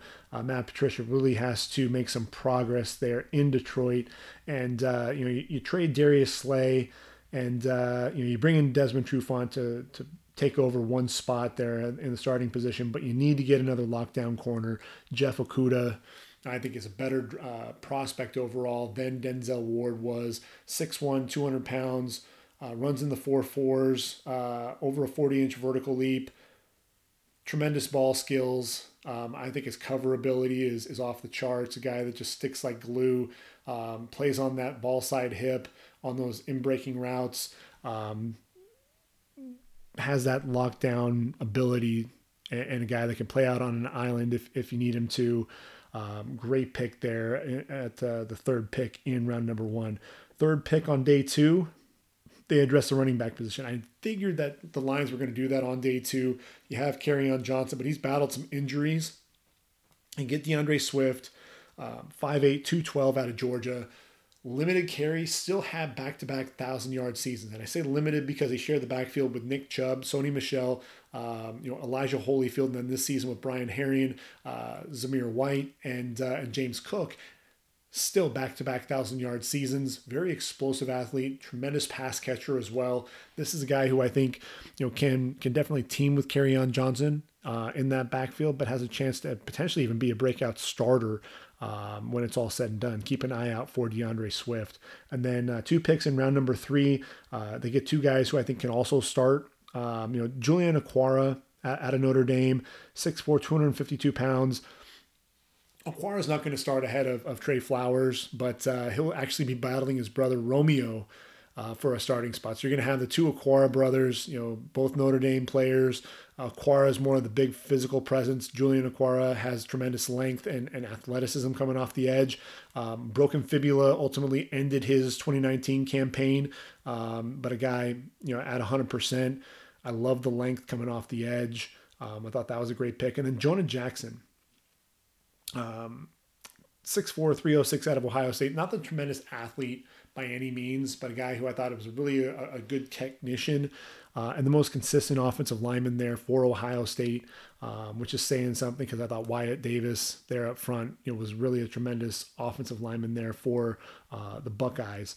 You, know, you, have Joe Dahl at left guard, Oday Aboushi at right guard, and if I'm the two of them, I really worry about my my starting spot. You know, I, I got a couple of guys that are coming in that are really going to challenge, really going to be hungry and challenge me for my starting spot because in round four they double down, get another guard, and they get Logan Stenberg out of Kentucky. He's the big physical uh, presence there, um, more of a mauler type, 6'6", 317. If nothing else, they add depth to the to that interior line. But uh, you know, if I'm Joe Dahl and I'm Oday Aboushi, I'm, I'm keeping an eye out for for my starting spot. I'm playing for my my job at that point. Uh, fifth round, they get a tremendous receiver, in my opinion, in, in Quintez Cephus out of Wisconsin, 6'1, 202. If you remember, Quintez Cephus was the guy who at Wisconsin missed the 2018 season, was uh, was charged with sexual assault, was exonerated in court, uh, was welcomed back to the University of Wisconsin. Football team brought him back as well, and uh, was a vertical threat for Wisconsin. Ran a 4.7 40, and I thought you know it was kind of just a sloppy start. Didn't really run run well there at the combine, um, but I think he ran in the high four fives after that in the workout, and um, you know it just seemed like he was always getting behind uh, defenders. I thought he won at the line of scrimmage and then able to get uh, some separation after that. Um, you know, can stack stack the corner. Um, you know, just about as well as any receiver in this draft class. And I look at Kenny Golladay, there's Marvin Jones and, and Danny Amendola on the roster. I think Quintez Cephus fits right into that group and could potentially be, a, you know, that, that, uh, um, that nice complementary piece there for your thousand yard receiver in Kenny Golladay. Um, round number five, Jason Huntley uh, out of New Mexico State, 5'8, uh, 190 pounds. So you're doubling down at the running back position. And you know, what's really interesting about Jason Huntley is uh, the hands. You know, I think that's one of the things that you talk about. This is a guy in his career um, over a hundred receptions uh, in his career at the running back position. I mean, it, you know, 134 to be exact. You know, in the last three seasons, never had less than 39 receptions in, in a season. Uh, finally went over the thousand yard mark uh, in, in, 2019. Had 7.1 yards per carry um, on, on, the year as well for the Aggies. Um, he's a guy that, um, you know, I, I, actually really love the pick. And I think he could end up being that third uh, third running back in that group, and yet another weapon there for uh, Matthew Stafford. Round six, you get John Penisini out of Utah, 6'1, 318 pounds. That's more of a nose tackle. I would have liked to have seen them potentially address um, the three technique um, up front. You know, I think Penisini is ultimately going to be a backup for Danny Shelton. Um, so, like I said, I think if there's anything with the Lions that I would have liked to seen them do different, I would have liked to seen them really address that uh, that three technique more than anything else. And then uh, round seven, they get Jashon Cornell out of Ohio State, 6'3", 285, a one-year starter there. Guy who does a decent job uh, setting the edge against the run. Um, but when I look at this this lineup, you've got uh, both of the Okwara brothers. You have Trey Flowers, Austin Bryant, Da'Shawn Hand, um, Frank Herron. I think uh, Cornell's really going to have to work hard to make the roster. May end up getting onto the practice squad, but uh, I think they're pretty much set at the defensive end position. Which leads us to Green Bay, the Cheeseheads. Okay, Brett Favre was 35 years of age when Aaron Rodgers was drafted. Aaron Rodgers is 36. You have a new head coach in Matt LaFleur. Is now really the time to draft for the future when you have a Hall of Fame quarterback and really you're in a win now, should be in a win now mentality. I mean, this almost feels like it's sealing the fate that Aaron Rodgers will not finish his career, much like Brett Favre will not finish his career as a Green Bay Packer. You know, you needed a receiver to help out Davante Adams. I thought, you know, uh, Allen Lazard did a great job filling in to help him out, but uh, you know, Davante Adams. There's a reason why he's an All-Pro wideout. You know, and really they're they're standing standing pat with Marquez Valdes-Scantling, who has inconsistent hands. Equanimeous St. Brown has battled injuries. Devin Funchess, they brought in from Indy. He's also battled injuries, by the way, uh, as well. So that receiving corps really questionable, you know, at, at best. Um, you know, so you, you, bring in Jordan Love as your quarterback uh, with the 26th overall pick. You trade up from 30 to get him. And look, you know, Jordan Love. Yes, I know. You know, 2018, he had had the the four offensive linemen that were all Mountain West performers, had his top five wideouts, um, had a thousand yard running back, and then in 2019 was pressing because you know not only did he lose all of those guys, he also lost his head coach and his offensive coordinator. 20 touchdowns, 17 interceptions. You know, but a guy who has some physical abilities that uh, you know a lot of the quarterbacks in this draft class just didn't have. He has the size, he has the athleticism, he has the arm strength, you know, the ability to throw a fastball um, and fit it into a tight window on one play, and then show the touch to drop it over the um, you know the, the linebacker in front of the safety and zone coverage. Um, so the accuracy is absolutely there. It's more decision making than anything else with Jordan Love. Um, so I love the player. I just question right now what's going on there with Green Bay. You know, in round two, they then take AJ Dillon. They double down with these odd picks, and you know, six foot two forty seven out of Boston College. I love AJ Dillon. Don't get me wrong. You know, three time thousand yard uh, runner. As a sophomore, battled a high ankle sprain and still uh, went over a thousand yards. And uh, in in 2019, even though he was sharing the backfield with David uh, David Bailey, still had over 1,600 yards on the ground. You have Aaron Jones, you have Jamaal Williams already on the roster. I mean, are we already anticipating that one of the two of them won't be on the roster in uh, 2021? You know, that's that's really kind of a curious uh, decision. It seems like they're really planning more for the future than anything else. Uh, they needed a tight end, you know, and at one point I was expecting them to either take Cole Kmet or you know Adam Trautman, um, but they take Josiah Deguara, you know, a guy who I had more as a, a mid to late round pick, 6'2", 242 out of Cincinnati, uh, a guy who I don't think is, you know, he made a couple of uh, receptions down the field there for the Bearcats, but not a guy who I thought you would consider to be a consistent down th- downfield threat. And really, for the Packers, this is a guy that I think is going to end up being more of a fullback H back type than your traditional tight end. And you have Marcedes Lewis, um, you have Jay Sternberger on the roster as well, so maybe they're going to be looking at doing something like uh, like the Patriots do with multiple tight end sets. Maybe that's really what they're going for here with uh, Josiah Deguara. Um, round number five, they get Kamal Martin out of Minnesota, 6'3", 240 pounds. And what's interesting with you know Kamal Martin is I think he has some versatility to play inside or outside. Um, I think ultimately you know his home's going to be at inside backer, backup uh, Oren Burks and, and Christian Kirksey, but he has that versatility to play either inside or out in their 34 defense. Round six, they go with three offensive linemen. Jon Runyan uh, out of Michigan, 6'4", 306 the tackle um, plays guard. You know, will probably end up playing guard at the next level. You get uh, Jake Hanson, uh, the center out of Oregon, 6'4", 303, started over 40 games. Then you get Simon Stepaniak, uh, 6'4", 313 out of Indiana, most consistent player there for uh, for the Hoosiers up front. Uh, was a team captain, big physical dude, uh, 37 reps at 225 in the bench press, so very powerful guy as well. Um, you look at the interior of that line, you have Lane Johnson, Billy Turner, Corey Linsley. Um, you're adding some some depth there at the position. You already have Elgton Jenkins, so it makes you wonder you know what what's you know what the thought process is there. You know, I really thought they were going to go with a tackle in this group. So maybe the fact that Jon Runyan's on the roster, maybe they're expecting him to potentially be the backup for Bakhtiari, uh, David Bakhtiari, and Ricky Wagner. So kind of a curious you know curious nature you know with with how they they handled that piece because I look at uh, the defensive end position. You have Dean Lowry and Tyler Lancaster really as slated as your starters at the, the at defensive end. Um, you know, and two guys that I think struggled at times. You know, you have Kingsley Keke and James Looney on the roster. You end up bringing in Jonathan Garvin in, in round number seven, a guy 6'4", 263.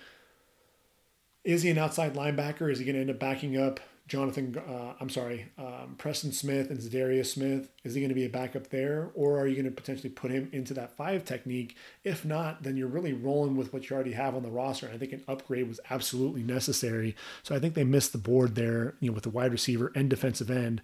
Um, you know, and then even in round seven, they take Vernon Scott, 6'1, 205 out of TCU. I thought was a nice role player potentially at the next level, but not a guy that I thought was going to make a significant impact. So I was kind of surprised um, with that pick as well. So really some curious picks there out of out of Green Bay. Um, Houston only had five picks in, in the draft, and uh, you know I, I think the the trade of DeAndre Hopkins really has team you know has everyone guessing what's going on with with Bill O'Brien. What is really happening with this roster? They make the trade for for Brandin Cooks. They bring him in. You have Kenny Stills. You have Randall Cobb. But again, none of those guys are named DeAndre Hopkins. So Deshaun Watson, you know, it's he's got some speed there to, to throw the football to. He also has David Johnson there in the backfield with Lamar uh, Miller no longer there. Uh, so round two, Houston ends up targeting a defensive tackle. And, uh, you know, Ross Blacklock, you know, 290 pounds, twitched up dude, a guy who I think, you know, has the ability to bend coming off the edge. Um, you know, really did that from an interior, uh, you know, the interior, uh, bending around a lot of the interior linemen, um, which is rare at that defensive tackle position. You've got J.J. Watt on one side, then there's Angelo Blackson, Charles Omenihu on the opposite side.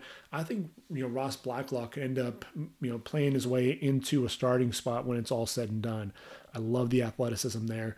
Um, you know they get Jonathan Greenard uh, out of Florida, 6'3", 263 pounds you know another guy who knows how to put pressure on the quarterback. I think they needed to address the outside linebacker position. You have Whitney Mercilus on the roster, Duke, Duke Ejiofor, uh, Jacob Martin, uh, Brennan Scarlett. Not really going to scare you too much putting pressure on the quarterback there from Scarlett. So Jonathan Greenard comes in there. I think he'll be uh, into that rotation and could potentially end up being a backup there um, early on in his career. Has fringe starter potential as well. Uh, Charlie Heck out of North Carolina, like you know, 6'8", 311 pounds, moves pretty well. Uh, his dad John played in the NFL. And, and, you look at you know Laremy Tunsil, Tytus Howard, they're really set at the tackle position. Um, you know what could be interesting is do you move Charlie Heck potentially inside? Uh, Zach Fulton, um, you know, is the one guy that you could potentially argue might be um, you know, they might need, be in need of an upgrade. You know, Senio Kelemete is his backup. So I think that right guard position, you know, left guard, they're set. Max Scharping is absolutely the dude. Um, you know, the left side with uh, Laremy Tunsil as well. Tytus Howard at right tackle, no questions there. I think Charlie Heck could be the swing tackle and, you know, also has, you know, potential to play inside. Round four, John John Reid out of Penn State, 5'10, 187 pounds. You know, a guy who has some ball skills, but you know, for me, this was a guy that, um, you know, I I thought was limited. You know, you know, he made some plays, but there were a lot of, you know, I thought he he got burned, you know, quite a bit as well. And you look at the secondary, they have Vernon Hargreaves, they have Gareon Conley, they have Lonnie Johnson, they have Phillip Gaines. So bringing in, you know, John Reid into this, you know, Bradley Roby as well. Um, you know, I thought that was kind of a curious pick there in round number four. Um, you know, especially you know considering that wasn't a guy that I would had high on my draft board. Um, round number five, I think they get a good receiver though, in Isaiah Coulter out of Rhode Island, 6'2", 198 pounds. Um, he was more the athletic receiver there. Um, you know, you had the phys- more physical receiver in Aaron Parker. Um, but what I look at with with Isaiah Coulter, ran a, a 4.45 40 at the combine, 36 inch vertical leap, uh, but over a thousand yards as the receiver there for the Rams uh, of Rhode Island as a senior. I'm sorry, as a junior. He was the only F- FCS receiver to come out as a as a junior, and um, let's see, you know, yeah, eight eight touchdowns, 12 total in his career. You know, a guy who I think is an ascending prospect. So you get him on the roster. You know, he's he's a bigger guy. That's really what you're lacking when you have Cooks, Stills, Randall Cobb, Will Fuller, Keke Coutee. You needed a bigger receiver, so that makes sense bringing Isaiah Coulter in there. But really, some curious picks overall there for Houston. Um, really, kind of was the the theme overall for the Texans this offseason. And then Indianapolis, the Colts. You know, they, they get their three technique that Chris Ballard said that's really who drives their defense was a three technique. They get DeForest Buckner. They trade away the 13th overall pick. They had two picks in round two, and they get two stellar offensive players. They get Michael Pittman Jr. with the second pick in round two. And I had Michael Pittman Jr. going to the Colts for a while. I thought this was a nice complement to T.Y. Hilton. I think he's going to be a starter right away. And I think he'll end up becoming a, a favorite target of Philip Rivers. Now, look, Michael Pittman Jr., 101 receptions, over 1,200 yards for the Trojans, double digit touchdowns put on the game against Utah, and that was about as dominant a performance as you're going to see from a receiver. 10 catches, 232 yards, two touchdowns. Um, a, guy that I thought you know got got vertical, got behind some really good uh, defensive backs. You know, three DBs in, in Julian Blackmon, uh, Terrell Burgess, and the aforementioned uh, you know Jaylon uh, Jaylon Johnson. None of those guys could cover him. You know, he got he got vertical. You know, was able to create late separation, elevate, make the catch over them, and then once he had the ball in his hands, was so difficult to bring down, and actually was running away from some guys. People were worried about his long speed. He's not Alshon Jeffery. Ran a 4.52 40, um, plenty fast, and, and, a guy. Look, you know, he's he's somebody to me that uh, you know is an ascending prospect. You know, is a guy that I thought could potentially be a, a first round pick, and um, you know ended up coming off the board, second pick in round number two. And uh, I think Philip Rivers is going to love this guy. 6'4", 223 pounds. You know, um, they said on on draft night that Brian Kelly said that. Um, you know, Michael Pittman Jr., you can't have, you know, the Trojans may beat him, but we don't want Michael Pittman Jr. to beat us. And multiple teams did that. You know, anytime USC lost, you know, they lost to Washington, um, they did lose to Notre Dame, they lost to Iowa. Teams were targeting Michael Pittman Jr. And when you target this guy and you design and really scheme your defense around stopping one player, you have other NFL potential receivers in, in Tyler Vaughns, Amon-Ra St. Brown, Drake London. We're keying in on number six. There aren't too many receivers that are out there that really saw that type of attention. I think he has the, the, the potential to be a special receiver. Um, then they get Jonathan Taylor, you know, just seven picks later, 5'10, 226 pounds out of Wisconsin. Look, back to back Doak Walker Award winner, uh, a guy who is going to back up Marlon Mack and uh, ha- definitely has starter potential. Look, he has 968 total touches in his career. Um, so obviously the wear on his legs is going to be a concern, um, at least allowing him to share the backfield with Marlon Mack, at least early on in his career, is going to kind of help a little bit. Um, but look, back to back 2,000 yard seasons. You know, only he and uh, one other player, Troy Davis, in the 90s out of uh, Iowa State, were able to do that. Um, you know, a guy who ran a 4.3940 at the combine at 5'10, 226 pounds, has 10, 10, 400 meter speed as well. You know, has the power to run through you, has the speed to run by you. He'll run over you. Um, you know, and a guy who I think is really patient as well. He allows the blocks to set up and then he explodes through those holes. And once he gets a, ahead of steam and that momentum going north south, watch out. You're in, you're really in trouble there. Um, you know, and with Marlon Mack, you know, he's he's under contract through 2020. Will be a free agent at the end of the season, so this could potentially be your your future starter um, when it's all said and done in 2021 there for the Indianapolis Colts. So I thought two great picks there for um, for Chris Ballard right off the bat. You get Julian Blackmon, the safety out of Utah, um, six foot, 187 pounds, um, in round number three. And when I look at Indianapolis, I thought they needed to get a corner. I mean, a safety. You know, you've got Khari Willis and, and Malik Hooker. Um, I think Julian Blackmon could potentially team with Hooker when it's all said and done um, in that secondary. I think Blackmon a converted corner, um, has some decent ball skills as well. Um, you know, you look at, at, at finding a quarterback. I thought that it was going to be the Colts that traded up for for Jordan Love, trading into the first round, but instead they stay put. Fourth round, they get Jacob Eason with the 16th pick in round number four, 6'6, 231 pounds out of Washington. I think the reason why he fell day three you know, ultimately was the fact that you know there are some holes in his game right now. You know, this is a guy who really can't change speeds. You know, he, he really throws a fastball and, you know, it's fast and faster and, uh, you know, lacks some of that touch, you know, being able to throw, you know, um, drop the ball in and hit a receiver in stride and not just actually gun it at the receiver. You know, he, he sailed balls over guys a lot of times, didn't have enough air under the ball. He needs to work on that touch. You know, he's going to be playing behind Philip Rivers. I think you know he'll get to play you know behind a, a future Hall of Famer and uh, really soak up all of that. I think that's yeah. I, I like the value. I like fourth round. That's about the range that I had Jacob Eason going. Um, so I really like that that that selection as well. And round number five, they get Danny Pinter, who I think is a future starter. You know, a guy who played all along the line there at Ball State. Um, you know, I look at you know you've got Ryan Kelly and you've got uh, Quenton Nelson. Um, obviously those are the two guys that are going to be starting at left at center and left guard respectively. You've got Mark Glowinski, and I think Danny Pinter has a chance to uh, to target Mark Glowinski and potentially be an upgrade there at that right guard position. Castonzo, Anthony Castonzo at left tackle, and Braden Braden Smith at right tackle. I think you really solidified that front up front. You know, at least if nothing else, he's a, a nice uh, player with some depth, can play multiple positions. Uh, round six, you know, here's the thing at the defensive tackle position, they, they were lacking some guys over 300 pounds. They get they bring in DeForest Buckner, they have Grover Grover Stewart, so they have two big, powerful guys. But you know, on the roster at defensive tackle, you have Denico Autry, you have Sheldon Day, Tyquan Lewis, guys that are under 300 pounds, but guys that are very quick and, and explosive off the ball. Robert Windsor is 6'4", 290 out of Penn State, a guy who you know was productive there for the Nittany Lions, getting after the quarterback.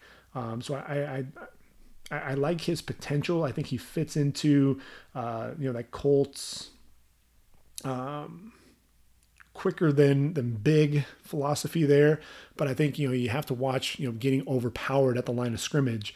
Um, but like I said, you know, 13 sacks in his career, including six and a half in, in 2018. Um, you know, he's a guy that I think can play his way into the rotation and will offer some interior pass rush ability. Um, you know, second pick in round number six, you get Isaiah Rodgers out of UMass, 5'10, 170 pounds, but uh, a dude that just, you know, he, just made plays for the for the Minutemen. Um, you know, I'm really glad to see that uh, a team was, you know, took a chance on Isaiah Rodgers because look, 34 pass breakups in his career, 11 interceptions, including four this past season. Um, you know, and nine and a half tackles for loss. So he's not afraid to come up and run support. Um, took a punt back for for touchdown in, in 2019 as a senior as well. Um, also a kick returner for the Minutemen. So uh, I, I, really like this pick. Um, you know, I, I, thought Chris Ballard yet again, you know, with a, a tremendous draft. And where does he fit you know, it's kind of the question. You know, you have Isaiah Ro- or Xavier Rhodes that you brought in, T.J. Carrie, Rock Ya-Sin, Kenny Moore, uh, Marvell Tell, you know, a lot of different save, uh, different corners there. But I think the versatility of Isaiah Rodgers, not all of those guys are going to be be on the roster in 2021. I think Isaiah Rodgers is the guy you know who can make an impact in special teams right away. He and Nyheim Hines, and then uh, could and ultimately make his way out onto the football field, not just on special teams. Probably a year or two away, but a guy who I think has that potential uh, because of those ball skills. They get a big physical receiver in round number six and Dezmon Patmon, 6'4, 225 pounds out of Washington State. And look, you know, th- this is a guy who has that big frame, ran a sub 4 540, and that's really, I think, what ultimately got him drafted was that that, that 40 time. Um, you know, he's a was a big physical guy. Didn't always see the field there at Wazoo, but let's take a look at this receiving corps. You have Parris Campbell, you have uh, T.Y. Hilton. Obviously, you've already added a big physical receiver, Michael Pittman. Um, you have Zach Pascal, who I thought really you know stepped up and played well at, at the receiver position, especially when Devin Funchess went down. After that, you know Artavis Scott, Marcus Johnson. I think Dezmon Patmon has a chance to be that fifth receiver. You have a couple of explosive playmakers. You have a couple of bigger wideouts you know, and Dezmon Patmon, the fact that he ran sub four five, I think is really what's kind of turning heads a little bit. That there's more athleticism to this big guy. Um, and then finally, for the Colts, uh, Jordan Glasgow um, out of Michigan, 6'1", 226 pounds, linebacker, safety, hybrid type, uh, a guy who I think could be a, a special teams player. Um, but you know that linebacking corps, you have Bobby Okereke Anthony Walker, Darius Leonard. It's really set there, you know. And then you have uh, EJ Speed, Skai Moore, uh, Jerry Green, uh, Matt Matthew Adams, uh, Zaire Franklin. A lot of a lot of names there um, at that linebacking corps. So it's really kind of a, a loaded position. Um, safety, I already mentioned. You know, Julian Blackmon, Kari Smith. I'm, I'm sorry, Khari Willis, Malik Hooker. Um, so that may be ultimately where Jordan Glasgow fits is at the safety position when it's all said and done. More of a special teams guy. I think he's a developmental prospect when it's all said and done as well. So I think this is a good stopping point at this point. We've covered the first 14 teams, and we'll go ahead and address the remaining teams when in, uh, we have our next podcast. I'm going to go ahead and release another one tomorrow, and uh, we'll go ahead and round out all 32 of the um, drafts, all 32 teams, and take a look at that. And then the final podcast of the 2020 podcast series, uh, episode um, 41, we're going to really take a look at the undrafted free agents and then jump into the 2021 draft. Really a look ahead. Um, take a look at some of the quarterbacks not named, uh, you know, Trevor Lawrence and, and Justin Fields. Um, is there anybody that could potentially, you know, oust Penei Sewell as the um, top overall prospect uh, when it's all said and done? You know, it's going to be interesting to see. Uh, but you know, we'll we'll talk about you know in this next podcast. We'll talk about the Jaguars. I thought they did a lot of really nice things. Um, you know, we'll, we'll take a look at uh, at the Chargers. You know, traded back into round one to get Kenneth Murray. I like what they did there. Raiders, some curious picks. Dolphins, some curious picks. Um, you know, so we'll make sure to talk about that as well. Patriots, I thought they did some nice things at the at the top of the draft. Then it got a little weird um, as we as we moved on. Um, you know, the Saints only four picks in the draft.